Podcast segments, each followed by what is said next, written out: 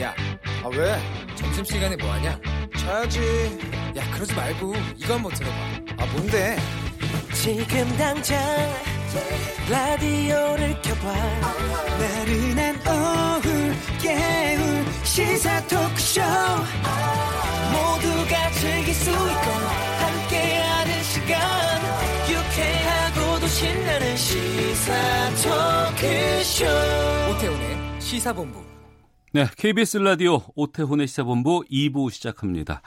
시사본부는 청취자 여러분들의 참여 기다리고 있습니다. 샵 9730으로 의견 보내주시면 되고요. 짧은 문자 50원, 긴 문자 100원, 어플리케이션 콩은 무료로 참여하실 수 있습니다. 팟캐스트와 콩, KBS 홈페이지를 통해서는 다시 들으실 수 있고 또 유튜브를 통해서 시사본부 또 KBS 일라디오 검색하시면 영상으로도 만나실 수 있습니다. 매주 금요일 2부 한 주간의 언론 보도를 분석하고 비평하는 시간 정상근 알파고의 와치독 시간입니다. 정상근 전 미디어오늘 기자, 자만 아메리카의 알파고 신하 씨 외신 기자 두 분 자리하셨습니다. 어서 오세요. 안녕하십니까. 네, 안녕하십니까. 알파고 기자는 휴가 잘 다녀오셨어요? 예. 음. 좀한 30년 전에 우린 전쟁 이야기만 들었다가 지금 휴가 얘기만 들은 다낭으로 갔다 왔습니다. 다낭? 예. 베트남? 예, 예. 아, 가봤는데 거기는 한국이더라고요. 여기저기 한국 사람들은 많고 롯데마트까지 있고. 음. 지금 일본 안 가시는 분들이 베트남 쪽으로 많이 가신다는 얘기도 예. 좀 들리고 있더라고요. 알겠습니다. 일본 얘기 좀 해보겠습니다. 최근 일본의 유튜브 방송 DHC TV의 극우, 혐한 허위 정보 콘텐츠가 어, 국내 언론을 통해서 좀 알려지고 있습니다. 우리 소비자들이 DHC 불 제품 불매 운동 지금 펼쳐지고 있고 이런 가운데 공개적으로 이 DHC 측이 언론 봉쇄를 주장하면서 갈등을 증폭시키고 있다고 하는데 이 DHC TV의 막말이 어떤 것들이 있었어요? 홍사원 기자. 예. 네, 추리기가 힘들 정도로 굉장히 좀 많았는데 많아요, 양도. 네, 굉장히 어. 좀 많았습니다. 일단 이 최초로 논란이 된 것이 이 지난주 JTBC 보도에서 나왔던 내용인데 이 불매 운동을 비하하는 내용이었어요. 그러니까 한국은 원래 금방 뜨거워지고 또 금방 식는 나라다. 뭐 이런 내용이 있었고요. 어, 그리고 역사 왜곡과 관련된 부분, 이 조세 조선진 조선인들은 이 한문을 썼는데 이 한문을 문자화 시키지 못해서 일본에서 만든 교과서로 한글을 배포했다. 일본인이 한글을 통일시켜서 지금의 한글이 됐다. 네, 이런 근거 없는 얘기를 하기도 했고요. 네. 또그 위안부 평화의 소녀상 관련해서는 뭐 예술성이 없다 뭐 이런 비판을 하면서 뭐 본인이 현대 아트라고 주장하면서 뭐 뭐 이런 것 저런 거 해도 괜찮은 거냐 뭐 이런 주장을 하기도 했고요. 음.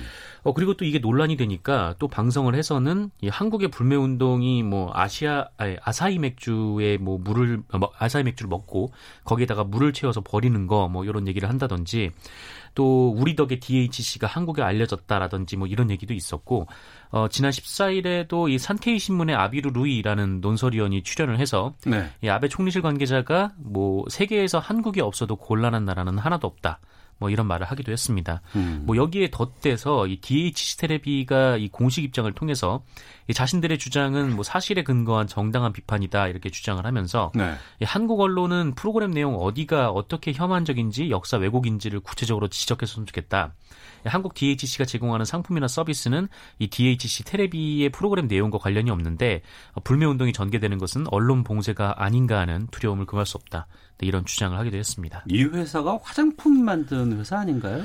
네, 뭐 화장품 만드는 회사 이죠. 그런데 네. 그 TV, 그 유튜브 TV를 통해서는 이런 정치적인 부분들, 외교적인 부분들 하다못해 가짜 뉴스까지 지금 퍼뜨리고 있는 거 아니에요? 네, 그러니까 이 DHC라는 회사가 이 CEO가 이제 요시다 요시아키라는 사람인데 네. 이 사람이 좀 극, 어, 좀 군국주의 성향이 있고 좀 극우망상가라고 좀 봐야 될 것 같아요. 음. 그러니까 예전에 이 사람이 이제 다함께 당이라는 일본의 극우 정당에 8억 원을 후원했다 후원을 했는데 네. 이거를 또 공개적으로 밝혔다가 이게 사실 회계 처리가 안 됐던 모양이죠. 그래서 음. 당시 이 다함께 당당 총수가 이 불법 정치자금 연루 문제로 네, 예, 예. 사퇴를 한 바도 있고 어. 어, 그리고 뭐 일본인으로 귀화한 뭐 한국인 등 외국인이 뭐 일본을 장악하려 한다 뭐 이런 망상을 좀 공개적으로 얘기를 하기도 했고 음. 또 야스쿠니 신사참배를 지지하고 또 혐한 발언을 하는 사람인데 네. 그 일본의 한 통신사가 이 사람에 대해 글을 쓴 게 있었어요. 이게 뭐냐면 뭐 이 사람은 자신의 극우 성향을 퍼뜨리기 위해서 자신의 사업을 이용한다. 뭐 이런 내용이었어요. 아 극우 성향을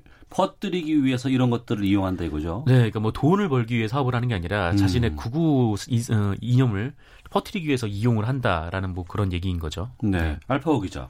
네. 그 일부 언론인들이라든가 외신 기자들이 이런 그 유튜브 방송이라고 하는데 이 DHC TV 어떻게 알려져 있습니까? 아 저는 이 뭐지 이제 우리한테 아이템들이 미리미리 알려주잖아요 작가님. 예, 예. 그래서 뭐라고 했다 선배들한테 물어봤는데 일본인 어. 외신 기자들 네. 그분들이 물론 이름을 여기 밝히면 안 돼. 소속사 밝히면 안 되는데 대다수가 이란 말이 있어요. 그 우린 일본인 기자로서 음. 장피하는 일들이 많이 일어나는 언론사라고 했어요. 왜냐하면 음. 아. 일본인들이 아무리 자기네 생각이 좀 약간 달라도 들면 음. 극우파다 아니면 네. 극좌파다 음. 그 생각을 내세울 때는 근거 없는 그냥 대놓고 가짜 뉴스를 내세우진 않거든요. 네. 아니면 언론 분야로부터 이렇게 좀 약간 고립당하고 왕따당하니까 음. 무조건 자기네 그 제일 극단적인 사상이더라도 네.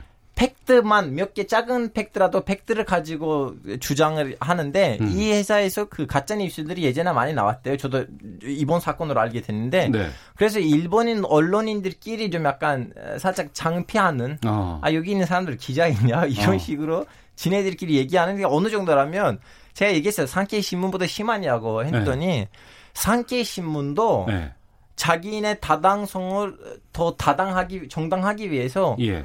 저, 어, 저선인들 있잖아요. 일본에 있는 그 동포들 음. 그분들 중에서 기자를 좀 약간 채용해서 네. 가끔씩 이 한국의 입장을 내세우기도 한대요. 그 음. 보도하기도 한대요. 네. 거기는 산케 신문은 비교 대상도 아니래요. 어, DHC는 예, 예. 어. 그렇게 다들 웬만큼 선배들이 다 이런 얘기를 했어요. 일본인들. 네. 그러니까 뭐 사상이 다르고 어떤 견해가 다르더라도 음. 네. 그래도 최소한 일정 정도의 격이 있어야 뭔가 평가를 할 네. 수 있는데 그조차도 없, 없는. 그래서 물어봤어요. 왜 이러냐. 방금 전에 사실은 정상훈 선배도 말씀드렸는데 애초부터는 좀 약간 아 언론 윤리로부터 출발하는 거 아니고 음. 좀 약간 정치적인 거 그리고 좀 약간 경제적인 것들 배경에 있기 때문에 네. 안 그래도 언론적인 윤리를 얼마나 따지겠어요. 알파오 기자가 이렇게 그 만난 일본인들 기자들조차도 그렇게 평가를 하고 네. 지금 국내 언론들도 이 부분에 대한 여러 가지 문제점들 다루고 있거든요. 음. 그러면 이걸 좀 그만둬야 될 것 같은데 오히려 이게 좀 더 확산하고 더 본인들이 스스로 더 나가는 지금 분위기인 것 그렇죠. 같아요. 우리는 DHC가. 우리는 지금 쓸데없이 일본 사회에서도 그렇게 좋은 대우를 받지 않는 어떤 어. 집단을 우리는 왠지 일본 사회에서 너무나 좋은 집, 대우를 받는 집단으로 보- 이렇게 보도를 하고 그 집단을 통해서 일본을 우리가 다루면 안 된다고 생각해요. 음. 근데 진짜 이 망상가적인 방식으로 좀 음. 말도 안 되는 이야기들을 그냥 늘어놓는 그냥 하나의 그냥 유튜브 그냥 컨텐츠 뭐 이 정도로 또 볼 수도 있는데 음. 사실 뭐 그렇게 보기에만은 좀 어딘가는 좀 꺼림칙한 게 네. 여기에 이 아베 신조 총리가 출연을 한 적이 있어요. 아, 선생님 그래요? 지금 그렇게 따지면 한국에 있는 어떤 유튜브 방송에 전 대통령도 출연한 적도 있어요. 어, 전 대통령 누구요? 이제 더 이상 여기를 건드리지 않을게요. 아 예전에 예, 예, 아, 예, 네네. 예. 아 어, 그런 그런 어쨌든 것도 뭐 있었죠. 그런 것도 예. 있고 어. 아베 총리뿐만 아니라 뭐 자민당의 의원들이 출연을 해서 뭐 음. 혐한 발언을 한다던가 뭐 음. 구구적인 궁극적인 발언을 한다던가 뭐 그런 일도 있었고 네. 아까 좀 말씀드렸던 것처럼 이제 상케이 신문의 논설위원 같은 사람들도 음. 출연을 해서 음. 좀 이제 좀 믿기 좀 어려운 좀 음. 이런 이야기까지 좀 한다라는 거죠. 근데 네. 좀 어쨌든 뭐 이들은 뭐 그냥 이들의 뭐 신념대로 그냥 방송을 하는 것 같고 근데 문제는 이제 그, 사, 그 신념이 좀 망상적이고 좀 삐뚤어져 있다는 데 좀 있는 것 같고 근데 좀 뭐랄까요 근데 또 이게 또 계속 이제 확산되는 또 이유는 또 어떻게 또 돌아보면은 뭐 우리나라에서도 좀 적용될 수 있는 문제긴 하는데 이게 자기들이 이제 극우 방송을 표방을 하진 않겠지만 어쨌든 극우 방송이고 네. 이 극우적인 내용만 또 방송을 하다 보니까 뭐 공영 방송이나 다른 데처럼 음. 여러 사람이 시청하는 게 아니라 그냥 극우적인 생각을 가진 사람들만 또 시청을 하고 네. 또그 사람들이 또 댓글을 달고 후원을 하니까 어. 거기에 또 고무가 돼서 점점 더 강한 아. 네 그런 스탯으로 나아가고 그쪽에 그런 치우친 사람들이 지속적으로 보게 되고 더욱더 네. 이쪽에다가 힘을 좀 싣겠다 라는 움직임들도 생길 것이고. 그렇죠. 이게 뭐 유튜브 플랫폼이라는 특성이 좀 그런 게 있기 때문에 이게 음. 점점 악순환이 될 수밖에 없는 좀 그런 상황이 있는 것 같습니다. 네.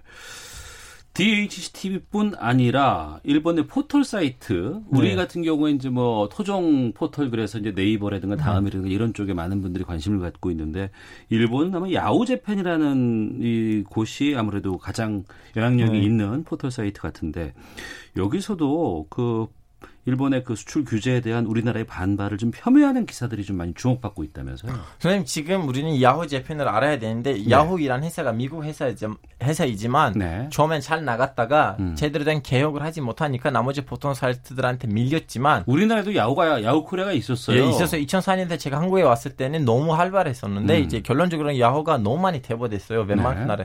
자기 나왔던 미국에서도 옛날만큼 대접을 받지 못해요. 근데 유일하게 잘 되는 나라가 일본이에요. 왜냐면 음. 일본 자본도 좀 들어갔고 어떻게 보면 좀 약간 일본 경제 안에 들어갔어요. 야후 재팬이. 그리고 여기에다가 두 번째로 붙어야 되는 에, 얘기가 뭐냐면 하- 일본이 한국과 달리 정경 일치가 돼버린 나라예요. 거기 있는 경제하고 정치가 음. 너무나 밀접돼요. 예를 들면 한국에서는 정치인들 아니면 정부가 경제인들이란 사이가 나쁘면 경제인들이랑 싸울 수가 있어요. 근데 일본에서는 그 정치인들하고 경제인들 사이에는 그런 좀 약간 임계점 같은 거 없어요. 너무 얽혀서 얽혀 있는 상황이에요. 어. 그러다 보니까 일본 정부가 한국 어, 일본에 있는 기업들한테 음. 말을 지시를 내릴 수가 있는 상황이 돼 버린 거예요. 아 그래요? 예, 예. 어. 그러다 보니까 그 어쩔 수 없이 야후 재팬인데 정부의 눈치를 보는 거죠. 예. 그래서 저는 이번 사태를 뭘로 보냐면 어. 한 일본에 있는 기업들 중에서 음. 완전 내수 시, 시장으로 보고 일본 있는 경제로 돌아다니는 그 구도에 갇혀 있는 일본 기업하고 네. 너무 많이 국제화되고 그 중에서도 한국이란 너무 많이 의존하는 음. 일본 기업들의 싸움으로 보고 있거든요. 네. 어느 쪽이 이길 건지를 저는 지금 지켜보고 있어요. 어, 알파고 이 그런 의견에 대해서 정상훈 기자 어떻게 생각하세요? 네, 뭐 글쎄요. 잘 정리했다고 인정하세요. 잘 정리한 것 같습니다. 네. 그렇군요.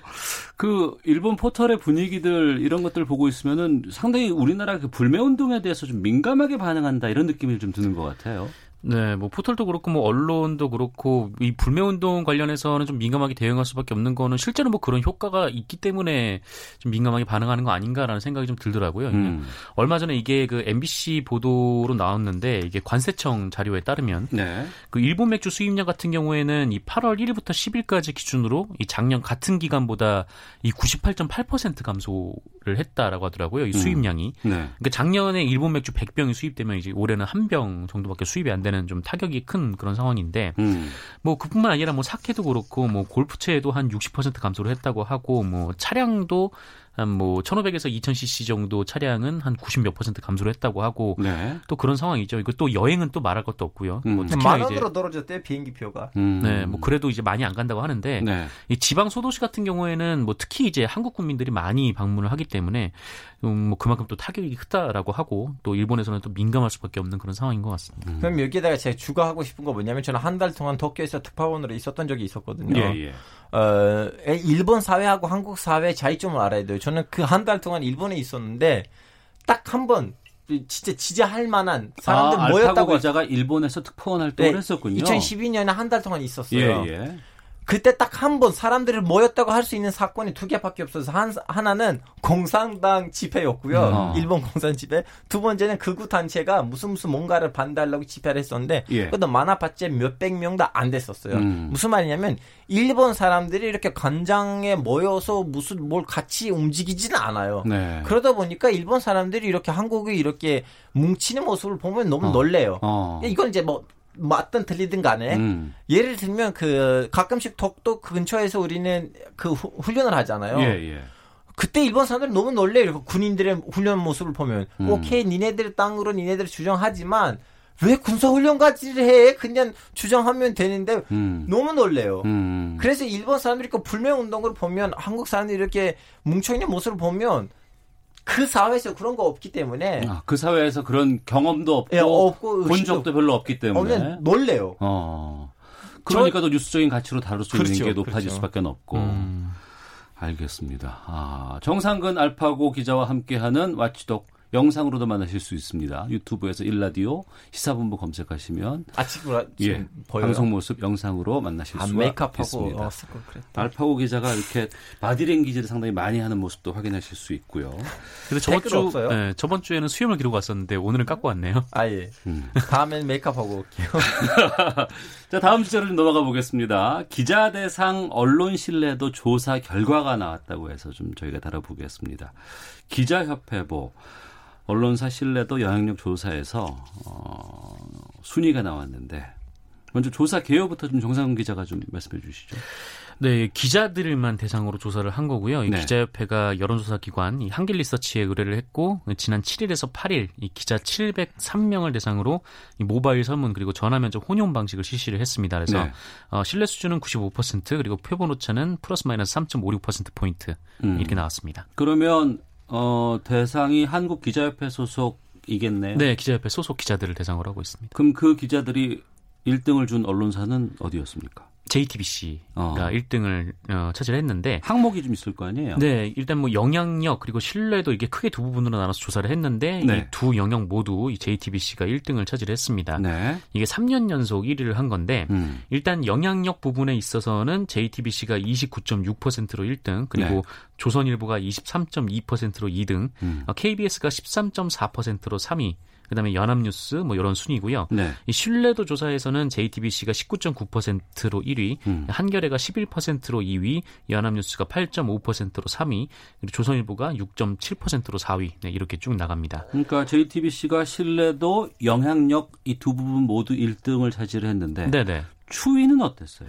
추이는 이 근데 좀 하락세였어요. 그러니까 어. 지난해부터 3년 전부터 계속 1등을 차지하긴 했었는데 네. 이 지난해 같은 경우에는 이 영향력이 한 41%까지 올라갔는데 음. 올해는 한 29.6%까지 떨어졌고요. 네. 이 신뢰도는 지난해 한 22.3%였는데 19.9%로 음. 떨어지는 추세입니다. 네. KBS는 어땠습니까? 뭐 KBS가 지난해 신뢰도가 2위였어요. 근데 예. 신뢰도가 2위였는데 좀 신뢰도가 좀 많이 밀려서 5위로 좀 내려앉았고 5위까지 갔어요. 네, 그다음에 어. 영향력도 지금 3위까지 이제 내려갔는데 네. 아, 우리 지금 네. KBS는 KBS 라디오 덕분에 살고 있어. 우리도 없으면 계속 말씀해 주세요. 네. 아, 말문이 막혔습니다, 진짜.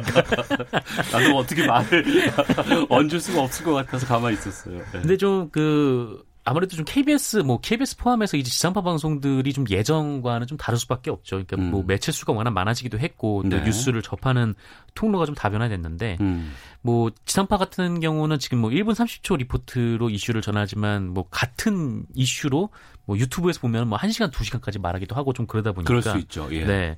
뭐 좀 어떻게 보면은 좀 예- 예전보다 좀 음. 영향력이나 신뢰도가 좀 내려가는 건 좀 그럴 수 있다라고 보는데 네. 어 근데 저는 좀 뭐랄까 이제 기자들 같은 경우에는 이 KBS가 뭐 영향력 신뢰도가 좀 많이 떨어졌다라고 보고 있는 것 같지만 이 사실 뭐 대중들의 시선은 조금 다르다라고 음. 좀 생각은 이건 들어요. 이제 기자들 대상으로 한 것이니까. 네네. 어. 그러니까 시사저널에서 어, 제 네, 음. 어제 발표를 한 건데 뭐 행정관료, 뭐 교수, 언론인, 법조인, 정치인, 기업인, 뭐 금융인 뭐 이런 식의 네, 이 표집을 뽑아가지고 한 100명씩 총 1000명의 이 전문가들을 대상으로 실시한 조사에 따르면은 물론 이제 영향력 있는 언론 매체는 JTBC가 48.4%로 뭐 압도적 어. 1위였지만 KBS가 이어서 29.1%로 두 번째를 차지했었고요. 또 이어서 이제 조선일보가 25.7% 그리고 네이버가 25.4%좀 이런 순이었는데 어, 또한 뭐 일반 대중들을 대상으로 하는 여론조사는 또 다른 결과들이 좀 나오기도 했었거든요. 그래서 음. 그, 그 경우에는 좀 네이버가 좀 높게 나오기도 하고 또 공영방송들도 뭐 비중을 차지하기도 하는데 어쨌든 뭐 기자들이 보는 언론에 대한 시선 그리고 전문가들이 보는 시선 뭐 대중들이 음. 보는 시선 뭐 이게 좀 차이가 있군요. 차이가 있는 것 같습니다. 알겠습니다.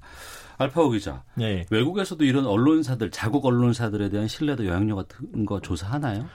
조사를 하지만 이런 뭐라고 해야 되나 그 기자협회에서는 안 해요. 거기는 음. 뭐그 특정된 기관들이 있거든요. 예, 예. 그 기관들 하는데 더 좋은 조사는 누구를 하냐면 유럽 연합이 하거든요. 음. 유럽 연합이 자기 나라 자기에다가 뭐 뭐라고 해야 되나 해본국 음. 해본- 회원국, 어, 예, EU 해본- 회원국. 이 해본국 아니면 해본하려고 하는 노력하는 나라 위주로 매년 하거든요. 예. 그리고 그 에, 거기서 1등 되는 언론사들의 이제 그 관계자들 을 모으고 이렇게 학회 같은 것도 하고 그러는데 음. 작년에 봤거든요. 네. 어, 어떻게 됐는지. 예, 뭐 영국은 말할 것도 없고 MBC, BBC가 왜냐면 음. BBC는 뭐라고 해야 되나 그 노동당이라든가 보수당이라든가 거의 논조가 안 변해요. 네. 근데 터키에서 누가 1등 됐냐는 제가 궁금해서 봤는데 터키에서 1등 된 언론사가 음. 한국으로 따지면 딴스 일보 같은 음. 그좀 약간 기사 내용이 그 네. 좌우를 떠나서 네, 네. 말투 자체가 음. 그 사건을 보도하는 네. 그 말투 자체가 너무 우스꽝스러운 어떤 어. 언론사가 있는데 예. 우리는 그냥 재미삼아 읽어요. 어. 근데 그 1등 됐어요. 저 그때 깨달았어요. 맞아. 우리는 재미삼아 읽지만 이 어. 사람들이 말하는 것을 우리가 믿거든요. 왜냐면 예. 여기 있는 친구들이 그냥 어. 웃긴 친구들이고 굳이 거짓말 안 할 사람들이라고 우리는 믿으니까 아, 오히려 더 거짓말 안 할 수 있는 사람들이 모여서 음. 뉴스를 창출하기 때문에. 예. 그래서 어. 우리는 이 언론사를 신뢰하고 있구나. 예. 그래서 그런 일들이 좀 있긴 있어요. 음. 그리고 우리가 전통적인 언론 매체라고 얘기를 하면은 이제 방송, 신문 이렇게 네. 크게 대변하곤 했었는데 최근에는 인터넷 포털도 이 언론사의 범죄에 포함하는 경우도 많이 있고 이번 조사 결과에서 기자들조차도 기사를 포털로 읽는다는 결과가 나왔다고요? 아니요, 이 기자 관련 여론조사 문항에 이 포털 부분은 없기는 합니다만 뭐 다른 부분에서 포털 얘기가 좀 있었어요. 아까 예. 좀 말씀드렸던 시사저널의 전문가 조사에서 음. 포털 얘기가 있었는데 아까도 말씀드렸지만 네이버가 이제 영향력 4위에 오를 정도로 굉장히 좀 높게 차지를 했고 근데 사실 이 기자들도 요새 거의 뭐 포털로 뉴스를 소비하는 게 거의 뭐 사실이긴 하고요. 예. 뭐 예전에는 그냥 아침에 출근해서 이제 신문들을 하나씩 다 넘겨보면서 다 확인해서 네, 봤죠. 확인해서 네. 봤는데 요새는 그냥 휴대폰으로 이제 음. 신문에 뭐 일면에 어떤 기사가 어떻게 배치됐는지까지 다 볼 수 있기 때문에 음. 뭐 굳이 이제 그 신문을 구독하거나 아니면 방송사를 뉴스를 보거나 그렇게 해서 읽지는 좀 않는 좀 그런 상황입니다. 이거는 전 세계적으로 공통된 상황 아닌가요? 사실은 한국이 좀 약간 다른 거예요. 전 세계에서는 어떻게 됐냐면 트위터를 아시죠? 예. 트위터에서는 다들 좋아하거나 아니면 조금이라도 신뢰하는 언론사들이나 기자들의 계좌를 발로하면서 아침 일어날 때 자기 스스로 결정하는 거잖아요. 예. 이거는. 예. 그래서 저는 이렇게 네이버를 통해서 포탈을 통해서 기사를 다루는 나라가 아마 압도적으로 한국이 아닐까 싶어요. 왜 그러냐면은 뭐 다른 나라 같은 경우에는 그냥 구글 같이 검색 엔진으로 검색을 해서 보는데 음. 우리나라는 포털에 들어가면 뉴스들이 정리가 돼서 맨 앞 부분에 그러니까 나와요. 뉴스 편집 기능, 배치 기능이 포털에 지금 그렇죠. 있는 거 아니에요? 네. 어. 그게 이제 결정적인 차이죠. 그러니까 뭐 구글 같은 경우에는 뭐 어떤 이슈를 모르는 거를 접할 기회가 없고 음. 그냥 아는 것만 검색을 해서 이제 보는 그런 이제 식인 그 거죠. 시- 시- 실시간 검색어 기능도 있다 보니까 한국 사람들이 그 네이버하고 다음을 선호하긴 하지만 한국에서는 트위터를 사용 안 하더라고요. 저는 음. 너무 너무 트위터는 거의 일정 사상들을 갖고 있는 사람들의 좀 논쟁터가 돼 버렸는데 트위터도 한 2, 3년 전까지는 많은 인기를 얻었다가. 지금 네. 많이 좀그 어, 관심이 좀 떨어지고 근데 있는 추세인 것 아직도 같아요. 외국에서는, 특히 외국에서는. 미국, 어. 유럽, 터키, 중동에서는 트위터가 포털 역할을 하고 있어요. 아, 그럼요. 예. 예. 트럼프의 트위터를 우리가 봐야 되는 거기 때문에. 아니 트럼프가 없어도 그 TV에서는 그 역할 하고 있어요. 다들 어. 좋아하는 기자들하고 언론사들을 거기에다가 배치를 시키고 음. 그 위주로 이제 기사를 골라서 읽는 거죠. 음. 모든 분야의 뉴스를 다 볼 수 없기 때문에 그냥 트위터를 통해서 친구가 추천한 뉴스를 보는 건데 그렇지, 그렇지. 우리나라 같은 경우는 포털 앞부분에 뉴스가 나와 있기 때문에 굳이. 편집된 거를 네. 보는 거죠. 그래서 아. 우리나라는 포털 이용이 높고 외국은 그 해당 언론사에 직접 방문해서 읽는 그런 비율이 높습니다. 음. 자, 이런 조사를 하는 이유는 아무래도 향후 언론 환경을 바꾸는데 좀 어떤 영향을 주지 않을까라는 좀 느낌인 것 같거든요. 어, 우리 언론들이 좀 어떻게 갔으면 좋겠다는지 간단히 30초씩 말씀 듣고 오늘 마치도록 마치도록 하겠습니다. 먼저 정상은 기자부터. 네, 뭐 이번 조사에서 좀 인상 깊었던 부분 중에 하나가 그 최근 1, 2년 사이에 기자들의 사기가 굉장히 좀 저하됐다라는 조사 음. 결과가 있었어요. 뭐 사기가 저하됐다라고 응답한 기자가 한 무려 86.2%나 됐는데 뭐 그만큼 뭐 낮은 임금 문제도 있겠지만 뭐 기자에 대한 사회적 평가가 하락하고 또 언론의 사회적 영향이 좀 축소됐다 뭐 그런 부분에서 있는 것 같습니다. 그래서 좀 이 부분도 어차피 언론이 좀 극복해야 될 부분이기 때문에 좀 고민해야 될 것 같습니다. 알파고 기자. 이제 여러분 아시는지 모르시면 모르겠지만 Patreon이라는 게, 사이트 포스터 사이트 있어. 혹시 아세요? 음, 몰라요. Patreon이라는 사이트가 뭐냐면 잘린 기자들 예를 들면 진짜 음. 정의를 위해서 기사를 썼다가 잘린 기자들이 Patreon에서는 계정을 만들고 나 이제 여기에다가 내가 기사들을 쓰고 올릴 거고 여러분 니네들은 나를 지지해 주세요. 그래서 음. 거기에다가 이제 돈을 올려주면 그 사람한테 매달 돈이 가거든요. 무슨 말이냐면 지금 미디어가 준추 전국 시대. 시대에 들어갔기 때문에 음. 이제 기존에 있는 주류의 매체들이 없어도 돼요. 예. 그러다 보니까 모든 언론사들이 정신 차리고 기자들한테 제대로 된 환경을 제공했으면 좋겠어요. 알겠습니다. 와, 알파고 기자의 이 말까지 듣고 오늘 마치도록 마치도록 하겠습니다. 두 분 말씀 고맙습니다. 고맙습니다. 네, 감사합니다. 헤드라인 뉴스입니다. 북한이 문재인 대통령의 광복절 경축사를 맹비난한 것에 대해 통일부는 남북 정상 간 공동선언의 합의 정신에 부합하지 않고 남북 관계 발전에도 전혀 도움이 되지 않는다는 입장을 밝혔습니다. 정부가 일본산 석탄재에 이어 폐 배터리와 폐 플라스틱, 폐 타이어 등 다른 수입 폐기물에 대해서도 방사능 검사 등 환경안전 관리 절차를 강화하겠다고 발표했습니다. 미국은 북한이 동해상으로 미상 발사체를 두 발 발사한 데 대해 미사일로 규정하고 한국, 일본과 긴밀하게 협의하고 있다고 밝혔습니다. 조국 법무부 장관 후보자가 민정수석 임명 직후 사모펀드의 총재산 규모보다 큰 74억 5,500만 원을 출자하기로 한 배경에 대해 국회에 가서 소상히 밝히겠다며 말을 아꼈습니다. 정의당 윤수아 원내대표 의원실에 협박성 소포를 보낸 혐의로 구속된 대학생 진보연합 간부가 재판에 넘겨졌습니다. 지금까지 헤드라인 뉴스 정한나였습니다. 이어서 기상청의 송소진 씨 연결합니다. 미세먼지와 날씨 정보입니다. 하늘은 대체로 흐리지만 공기가 깨끗해서 시야는 탁 트여 있습니다. 지금 전국 대부분 지방의 미세먼지 농도가 10마이크로그램 안팎으로 좋음 단계를 보이고 있고요. 오늘 종일 공기가 청정하겠습니다. 한편 태풍이 남기고 간 비구름의 영향으로 오늘과 내일은 약한 비가 내렸다 그쳤다 하는 곳이 많겠습니다. 작은 우산을 챙겨 다니시기 바랍니다. 낮 기온은 어제보다 조금 오르면서 서울과 제주 31도, 광주 32도, 강릉 33도, 대구 34도 등이 예상되고요. 현재 강원 동해안과 경상남북도, 전남과 제주 남부 지역에는 폭염주의보가 발효 중입니다. 주말과 휴일에도 오늘과 비슷한 더위가 이어지겠는데요. 다만 밤 사이에는 기온이 조금 내려가면서 열대야가 나타나는 지역이 줄어들 전망입니다. 현재 서울의 기온은 28.9도, 습도는 67%입니다. 미세먼지와 날씨 정보였습니다. 이어서 이 시각 교통 상황을 KBS 교통정보센터 공인혜 씨가 전해드립니다. 네, 이 시각 교통정보입니다. 창문을 열고 잠시 쉬어가는 것만으로도 졸음 운전을 예방할 수 있습니다. 점심시간 이후 운전하시는 분들 항상 신경 쓰셔야겠는데요. 낮 시간 고속도로 한산한 편이지만 사고 구간이 정체로 이어지고 있습니다. 먼저 남해 1지선 함안 방향으로 창원 쉼터 부근의 버스 사고 처리는 끝났지만 창원 분기점 이전부터 4km 구간 정체가 여전하고요. 서울 외곽고속도로 판교에서 일산 쪽도 사고가 있었던 소래터널 부근부터 송내까지 까지 4km 구간 정체로 자리를 잡았습니다. 이후 노오지 분기점부터 김포 요금소 다시 자유로 부근으로 밀려 지납니다. 이어지는 서울 양양간 고속도로는 양양 방향으로 덕소 3패부터 남양주 요금소 다시 화도에서 서종 사이로 각각 6km 씩 속도가 떨어지고요. 중부 내륙고속도로 양평 방향은 점촌 함창 부근 2차로에서 화물차 사고 처리하고 있으니까요. 잘 살펴 지나시기 바랍니다. KBS 교통정보센터였습니다.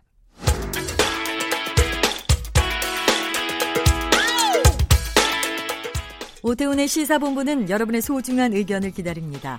짧은 문자 50원, 긴 문자 100원의 정보 이용료가 되는 샵 9730.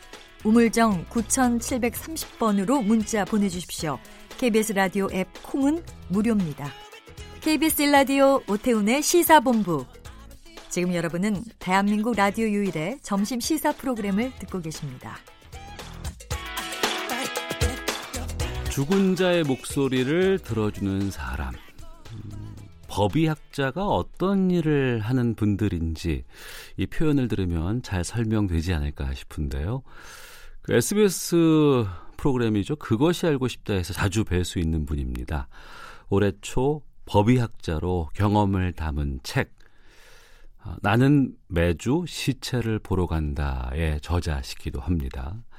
오태훈의 시사본부 금요 초대석 오늘 법의학자이신 서울대학교 의과대학 법의학 교실 유성호 교수와 함께 말씀 나누겠습니다. 어서 오십시오. 네, 안녕하세요. 예. 법의학자를 저희가 접할 수 있는 기회는 흔치 않은 것 같고요. 주로 이제 영화라든가 아니면은 뭐 드라마 이런 쪽에서 좀 환상적인 느낌을 좀 많이 갖고 있는 것도 사실인 것 같습니다. 직접 어떤 일을 하시는 분들인지 법의학자에 대해서 좀 설명을 해주세요.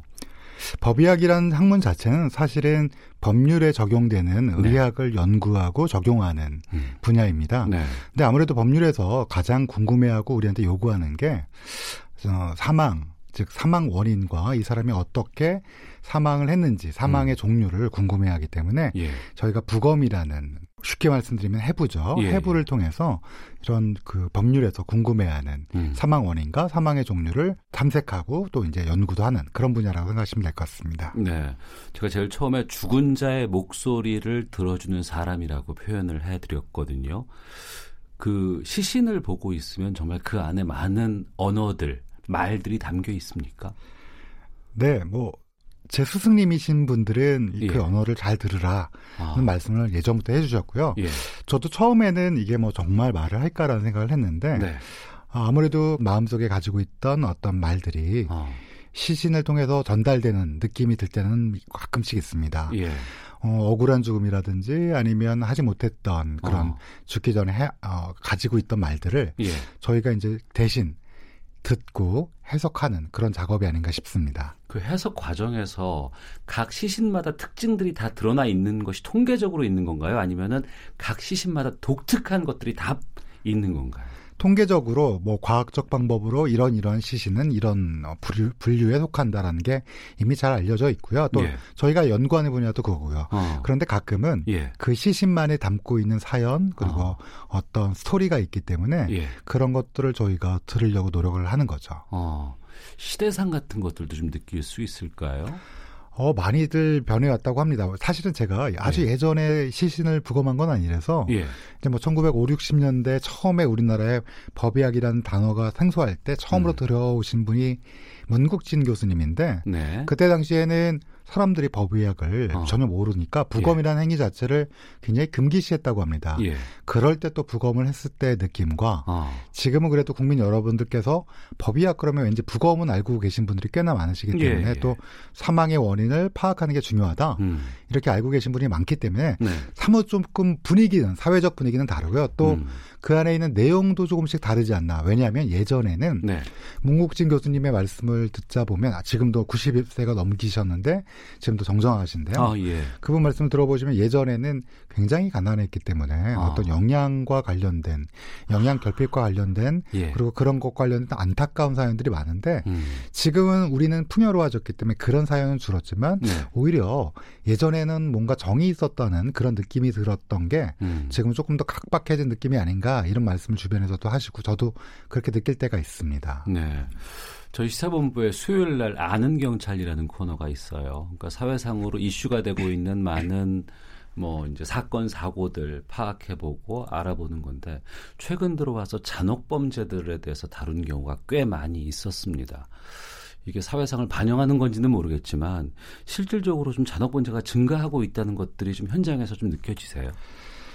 어, 두 가지 관점에서 봐야 될 것 같은데요. 실제로 잔혹 범죄가 늘어나는지를 살펴봐야 될 것 같아요. 진짜 예. 통계적으로. 어, 근데 어, 뭐 아시다시피 우리나라는 굉장히 안전한 나라고 그렇죠. 치안도 잘돼 있는 나라고. 맞습니다. 예. 살인이라는 행위, 어, 끔찍한 행위가 많이 일어나지 않는 나라예요. 음. 어, 예전보다도 뭐 줄었거나 늘거나 그러지 않고 어느 네. 정도 치안력이 더 좋아지면서 이게 검거율도 높아지고 그래서 음. 실질적으로는 그 행위 자체 숫자 자체는 늘었다고 보지는 않습니다. 네. 다만 예. 그 잔혹성이라는 면에서 보면 과거에는 소개되지 않았고 조금은 우리가 이, 이거를 뭐 많이 몰랐던 것을 지금은 음. 이런 언론이 굉장히 공개적으로 많이들 추적을 하고 이런 면에서 공개되는 면도 있지만 네. 그럼에도 불구하고 과거보다는 훨씬 잔혹한 여러 가지 범죄가 늘었다. 네. 이런 느낌은 저도 듭니다. 어. 예컨대 과거 같으면 누가 누구를 어, 좀 끔찍한 얘기일 수도 있지만 사망케 할때 예. 칼로 예를 들면 뭐 이런 걸로 한두 번의 행위가 있었다라고 음. 한다면 지금은 많은 사건에서 보시면 차마 입에 담기도 어려울 정도로 수많은 잔악한 행위가 한 시신에 집중되는 게 아이고. 간혹가다 저희가 부검을 하기 때문에 예. 그런 걸 보면 숫자는 늘지 않았지만 어떤 그 행위 자체의 잔혹성은 좀 커졌기 때문에 우리가 음. 오히려 잔혹 범죄가 늘어난 게 아닐까 예. 이렇게 판단하는 것 같습니다. 예. 수사를 하고 뭐 증거를 찾거나 이럴 때 막혀 있을 때가 있잖아요. 근데 시신을 통해서 그런 것들을 해결한 경험들도 좀 있으셨어요. 증거도 없고 시간도 특정되지 않고 하는데 시신을 보고 확인하다 보니까 아, 이 증거가 시신에 담겨 있었구나라는 것들 경험하신 적도 있으실 것 같고요. 어, 제가 꼭 말씀드리고 싶은 게 있는데 사실은 우리나라 경찰의 수사력이 그렇게 나쁘지 않습니다. 좋습니다. 예, 예, 그래서 예, 예. 대부분은 전제로 이- 하고, 예. 예, 그 어쩔 때는 이제 조금 실망스러운 면이 있어갖고 저희가 질타를 하기도 하는데 음. 대부분은 수사를 굉장히 잘하세요. 네. 그럼에도 불구하고 어떤 진술만 있고 또는 상반된 진술만 있고 이게 해결이 되지 않을 때 물적 증거라는 측면에 있어서 시신이 전해주는 사연이 가끔은 네. 이런 거를 해결할 때가 있습니다. 예. 제가 경험한 사건에서도 어, 어떤 남녀가 같이 잠을 자고 일어났는데 남자가 잠을 자고 일어났더니 여성이 사망했다라고 하고 본인은 어. 전혀 뭐 폭력의 행위가 없었는데 갑자기 여성이 사망했다라고 했습니다. 예. 그런데 실질적으로 뭐 자칫하면 이분한테 이 여성분이 지병이 있었다는 것 때문에 그냥 넘어갈 수도 있었던 가족분들도 지병이 있었다는 걸 인정했기 때문에 네. 그런데 부검을 해보니까 뭐 뚜렷한 범죄 흔적, 특히 목을 조르는 흔적이 있었기 때문에 아. 이제 아주 목이 조르는 흔적이 아주 쉽게 나타나는 건 아닙니다. 예. 아주 이 정밀한 부검을 통해서 안쪽에 작은 출혈들을 확인했고 음. 처음에는 완강하게 범행을 거, 이렇게 부인하던 그 남자분이 결국은 이런 시신의 증거가 있고 제가 이제 재판에도 나가게 되고 이러니까 네. 끝내는 인정하고 오히려 그다음부터 형량을 줄이고 싶다라는 의견으로 돌아선 음. 걸 보면 그때는 아 이렇게 만약에 혹시나 부검을 하지 않았고 뭐 기왕증이 있었으니까 지병 때문에 부검을 안 했다면 어떻게 했을까 음. 이런 걱정도 됐고요. 네. 근데 다행히 부검을 통해서 진실이 밝혀진 건 다행이라고 생각합니다. 예. 시신이 존재를 하고 그 시신을 유성호 교수님께서 보고 있으면 완전 범죄는 없겠군요. 아니 저뿐만 아니라 저를 포함한 다른 동료들도 다 잘하고 있습니다. 예. 네. 시신 말씀 드리다 보니까 최근에 고유정 사건을 안 말씀드릴 수가 없을 것 같은데 지금 시신이 발견 안 되고 있지 않습니까? 그렇습니다. 그리고 이 사건에 대해서 상당히 많은 분들이 주목하고 있는데 어떻게 보셨어요 이번 사건? 그래서 저희 법의학 입장에서는 예. 사실은 전 남편에 대한 살인 사건은 시신이 없다라는 면에서 음. 가해자 고유정 씨의 주장을 예. 우리가 깰 수 있는 어떤 물적 증거의 가장 기본이 된 시신이 없다라는 음. 굉장히 안타깝게 봤고요. 예. 그 다음에 의붓아들 사건에 대해서도 이제 범죄 혐의가 있는지에 대해서 지금 경찰이 수사를 하고 있고요. 네. 이 저도 뭐 의견을 냈고요. 음. 그래서 조금 더 경찰이 수사력을 발휘해서 네. 어, 진실을 밝혔으면 한다 아. 이런 뭐 생각을 하고 있습니다. 예. 아, 사망자의 억울함을 좀 풀어주거나 강력 사건 같은 것 어, 법의학으로서 활동을 하시고 나서 해결됐을 때 자긍심도 클 것 같은데 어떠세요?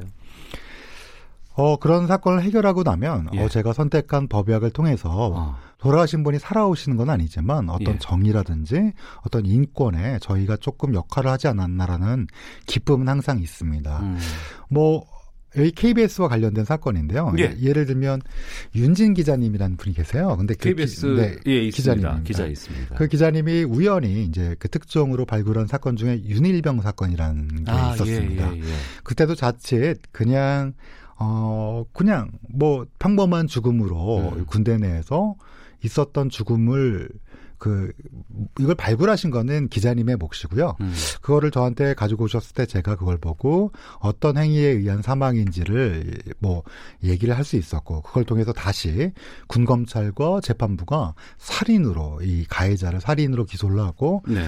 어떻게 정의가 실현됐다는 면에서 그때 당시 매우 큰 기쁨이 있었고요. 그 사건 이외에도 사실은 언론에 소개되지 않았지만 많은 사건에 있어서 제가 직접 부검을 하고 또 증언을 가고 정의의 판결을 이끌었을 때는 어, 법의학을 선택하기 잘했다 네. 이런 생각이 드는 거죠. 예. 글쎄요, 제가 그 영화 1987이라는 영화가 있습니다. 거기서 보면 박정철 군 고문치사 관련해서 그, 그분이 법의학자인지는 잘 모르겠습니다만 그 부검의 그분이 어떤 증언을 하잖아요. 그것이 정말 역사를 바꾸고 그 사회상을 바꾸는 큰 역할을 한 분으로 전 영화에서 봤는데 그것도 정말 역사적인 어떤 의미가 있 는 것이 아닐까 싶어요. 그렇습니다. 그 박종철 지금은 이제 10살 네. 이렇게 말씀드릴 수 있는데 그분의 부검은 사실은 경찰이 국립과학수사연구원에서 하자고 음. 그 당시에 먼저 제안을 했습니다. 왜냐하면 경찰 쪽 그때 당시에 경찰은 아마 이거를 은폐할 수 있을 거라 생각했던 거죠. 네.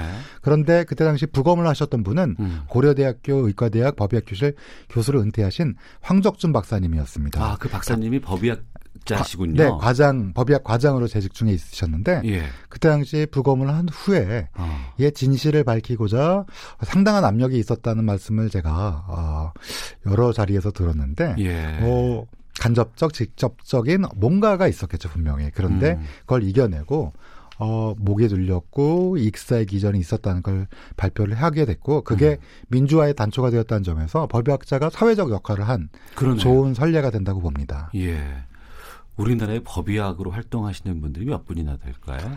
어, 사실은 매년 바뀌어요. 왜냐하면 예. 하셨다가도 그만두신 분도 있고 새로 들어오신 분도 있고 그렇기 때문에 근데 지금은 40명이 조금 넘습니다. 음. 저희 법의학 부검을 하시는 순수 법의학자는 네. 40여 명이 되고요. 예. 거기에 만약에 법치의학자라고 해서 법치의학, 치과 관련된 아, 법- 예. 거와 또 이제 안면 또 음. 그리고 법의 인류학 이런 분을 포함하시면 한 50명 정도 될 거라고 추정합니다. 네.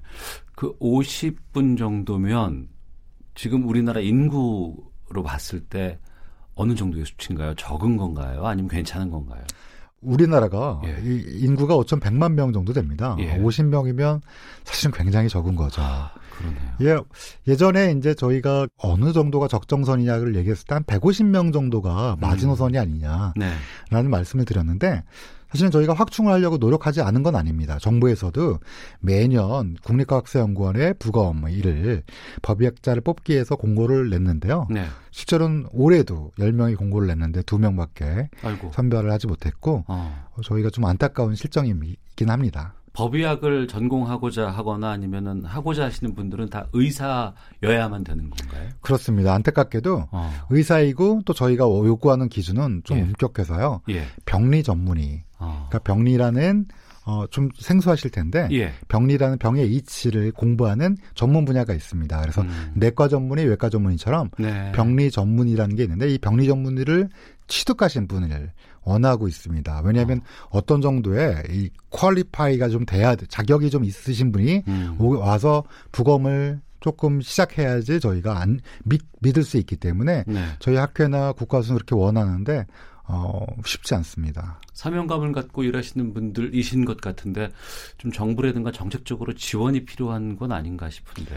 이제 어떤 분들은 사명감 얘기하면 싫어하세요. 왜 그래요? 꼭 사명감으로 직업을 예. 우리 직업도 그냥 평범한 직업인데 어, 왜, 예, 예, 예. 왜꼭 사명감을 요구하냐 아. 이렇게 말씀하시는 분도 있는데 실질적으로는 사명감이라고 할까요? 진짜로 마- 음. 어떻게 표현해야 될지 모르겠지만 본인이 분명히 원하는 어떤 형태를 가지고 들어와야지 되는 직업인데요.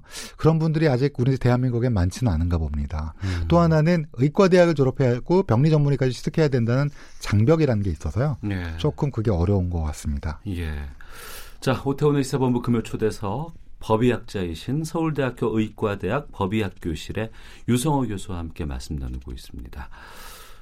그 유 교수께서는 왜 법의학자가 되신 거예요?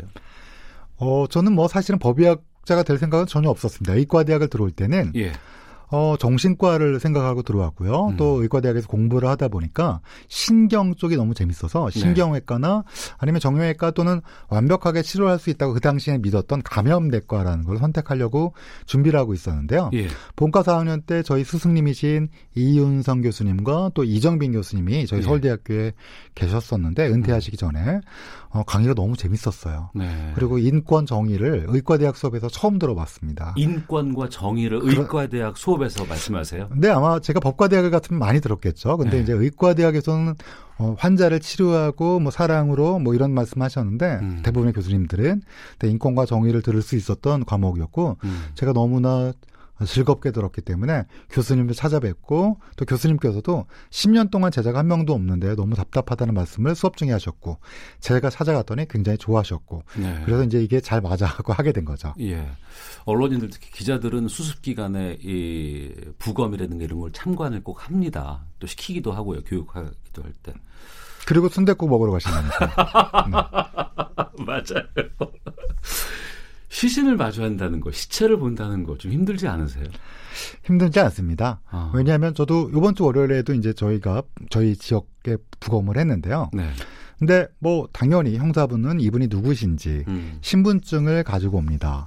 신분증에 있는 얼굴을 보면 아주 환하게 웃는 분이 저 제 부검대 위에 누워 계시는데 네. 이분도 한때는 아, 저렇게 환하게 웃는 인간이라는 걸 생각한다면 무섭거나 두렵지 않고 그분이 예. 어떤 말씀을 하시고 또 혹시나 어. 억울한 중급이 아닌지를 밝히려고 노력한다. 뭐 이렇게 생각하고 진행을 하기 때문에 예. 전혀 저하는 마음은 없습니다. 예. 이번에 펴내신 책이 이제 나는 매주 시체를 보러 간다입니다. 매주 만나는 시체 가운데 특별히 기억나는 좀 시신이 있으세요?